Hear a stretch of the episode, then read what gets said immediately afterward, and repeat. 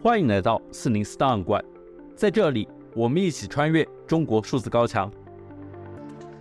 尽管中国的言论审查和舆论管控日趋严峻，国家对公民的监控也无处不在，但我们依然可以看到那些不服从的个体，顶着被删号、被约谈，甚至被监禁的风险，对不公义勇敢发出自己的声音。中国数字时代。在四零四文库栏目中，长期收录这些被当局审查机制删除的声音。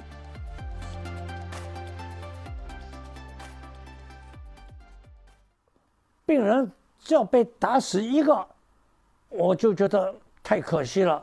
能这么打死一批吗？我说，我另外严禁叫我们叫要讲真话。在二零零三年非典期间，孤身揭露北京疫情真相的蒋彦勇医生于三月十一日逝世。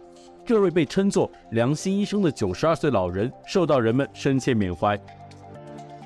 二十年前被尘封的历史一幕，在各种闪躲的言辞中复活了。那是蒋彦勇讲真话的时代。上面这段文字来自微信公众号“旧闻评论”，发布于三月十三日的文章，纪念蒋彦勇，真做自由人。作者在文中接着写道：“在亚洲周刊的封面新闻中，蒋彦勇解释自己讲真话的动机：人民利益高于一切。二十年后再来重看蒋彦勇的一生，能轻易看见那一代知识分子对人民、对信仰的真情流露，以及在具体行动上对这种情感的呼应和践行。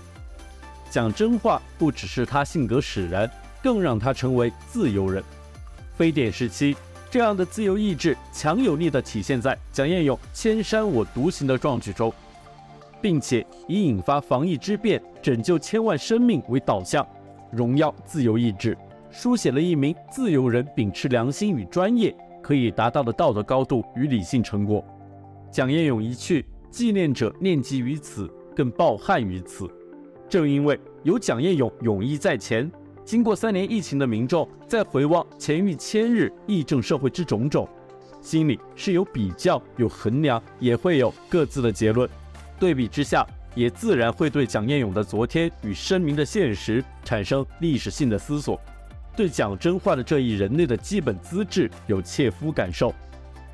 因为这一层关系，纪念蒋彦勇就成了纪念讲真话，纪念讲真话的蒋彦勇就成了。纪念一位勇士的自由人，而在这种纪念的逻辑递进中，但凡看重真话力量的人，都会在遥想二十年前的蒋彦勇医生时，环视当下，甚至难以遏制的反求诸己，壮怀激烈或无语沉默。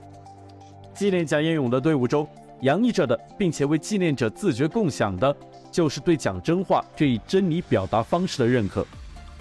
而经由这种广泛的自发性纪念。它在人们内心深处引发的震荡，必定不同程度地唤醒普通人争做自由人的动机。蒋彦勇与纪念者、后来者的联系也将深植于此。这就是蒋彦勇的价值。历经二十多年时代风云的变换，以生前的义举烘托出蒋真焕的职业使命，并借由深厚的追念，把蒋真焕的要义以及人之为人的奥义简洁地传递给更多人。蒋彦勇。凭借他自由人的自觉与韧劲，衡量出真话与世界的孰轻孰重。多年以来，讲真话好像不合时宜，尤其在重大的全社会的持续性事件中，真话成为不总是受欢迎，甚至遭受不可思议的对待。蒋彦勇一生在世时，尚能以一人事迹证伪对待真话的种种非议与诡辩。斯人魂归道山，真话与自由的关系静候新的确认。二十年间，两场大流行凝结在蒋彦勇身上的，讲述了一个人讲真话的故事。而这个故事所强调的主旨是，讲真话不是一项待完成的任务，而是对改变的持续需求。纪念昨天的蒋彦勇医生，不仅仅是纪念一位理想人物，更是在确认这种需求，以及他换算成自由人的成色。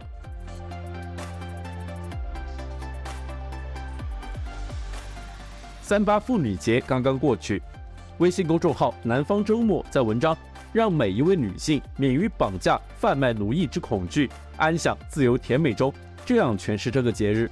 作者说：“这个节当然可以颂扬女性的成就，当然可以仰望金字塔尖的女性可以到达的高度，但也要关注与救济失权女性，那些遭受着或遭受过绑架、贩卖奴役之苦的女性。关注他们被剥夺的基本权利，就是关注人之为人的基本权利。在文中，作者接着写道：“女性是一个个具体的人，她们是女儿，是妻子，是母亲。但是，只有在她们自愿的基础上，两厢情愿成为妻子，成为母亲，才是有荣耀的。”新制度经济学认为，婚姻是合约，家庭是公司，在经济意义上是不错的。无论婚姻也好，家庭也好，都必须建立在双方合意的基础上。婚姻之为合约才是有效的，家庭之为公司才是合法的。所谓拐卖妇女的实质是什么？人贩子通过哄骗、下药、威胁或捆缚等手段绑架女性，然后把她们贩卖给买家，包括强迫卖淫组织、中间人。与所谓的丈夫，所谓的丈夫会非法拘禁他们，剥夺他们的人身自由，对他们实施强奸，往往还强迫生下所谓的子女。然后有些女性不认命，会伺机逃离所谓的丈夫；有些女性委委屈屈地认命了。但无论她们认命与否，不改变这一事件的刑事性质。整个事件。从供给端的人贩子到需求端的所谓的丈夫，都是对女性持续实施了多种严重犯罪的恶性罪犯。既然是罪犯，无论被强迫的女性追诉与否，法律都应该追诉到底。这里必须首先澄清一个流行的观点谬误：在一些人看来，这些女性与所谓的丈夫已经组织了家庭，甚至有了结婚证、子女，就应该尊重继承事实，而且这些孩子是无辜的。不应让他们失去母亲，至少不应让他们失去父亲。再加上很多女性到后来也就认命，似乎也背书了这所谓的婚姻、家庭、丈夫、子女、公公、婆婆的合法性，所以也应该尊重女性的意愿。这些认知在理论上是错误的，在实践上是恐怖的。总之，社会有必要凝聚共识，形成合力，彻底终结这古老的罪恶。让每一位女性免除被绑架、贩卖、奴役之恐惧，安享自由空气、自由选择乃至自由本身的甜美。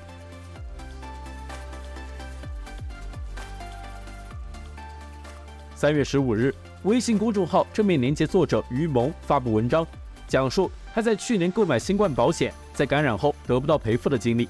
他写道：“二零二二年十二月十六日，我感到轻微咽痛，上颚深处有灼烧感。”次日晚开始发烧，出现症状的当天，社交媒体上正在流传一条新闻：网友买了中国人寿新冠保险，现在阳了，保险公司说奥米克戎不是新冠。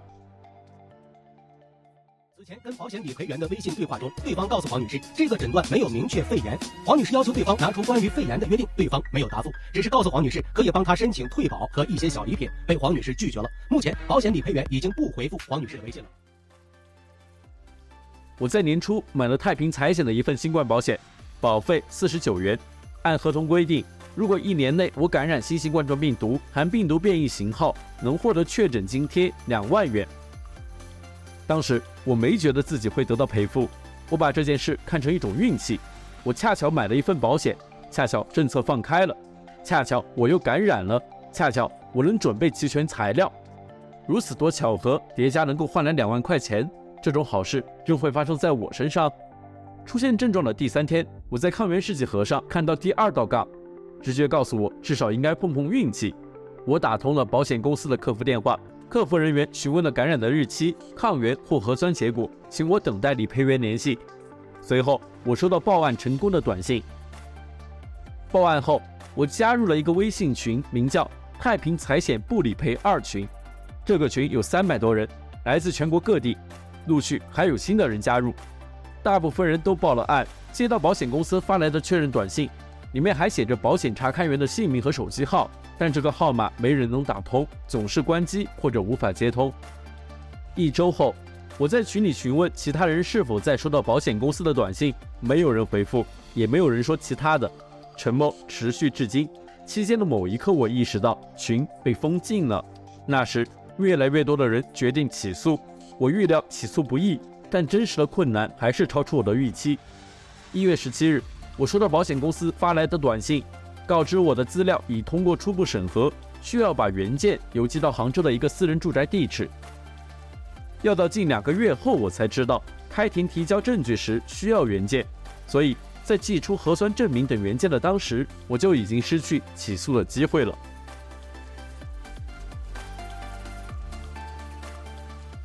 以上是本期选读的三篇四零四文章，文章全文见中国数字时代网站。这些作品版权归原作者所有，中国数字时代仅对原作进行存档，以对抗中国的网络审查。中国数字时代 （CDT） 致力于记录和传播中文互联网上被审查的信息，以及人们与审查对抗的努力。欢迎大家通过电报 Telegram 平台项目投稿，为记录和对抗中国网络审查做出你的贡献。投稿地址请见本期播客的文字简介。阅读更多内容，请访问我们的网站：cdt dot F E D I A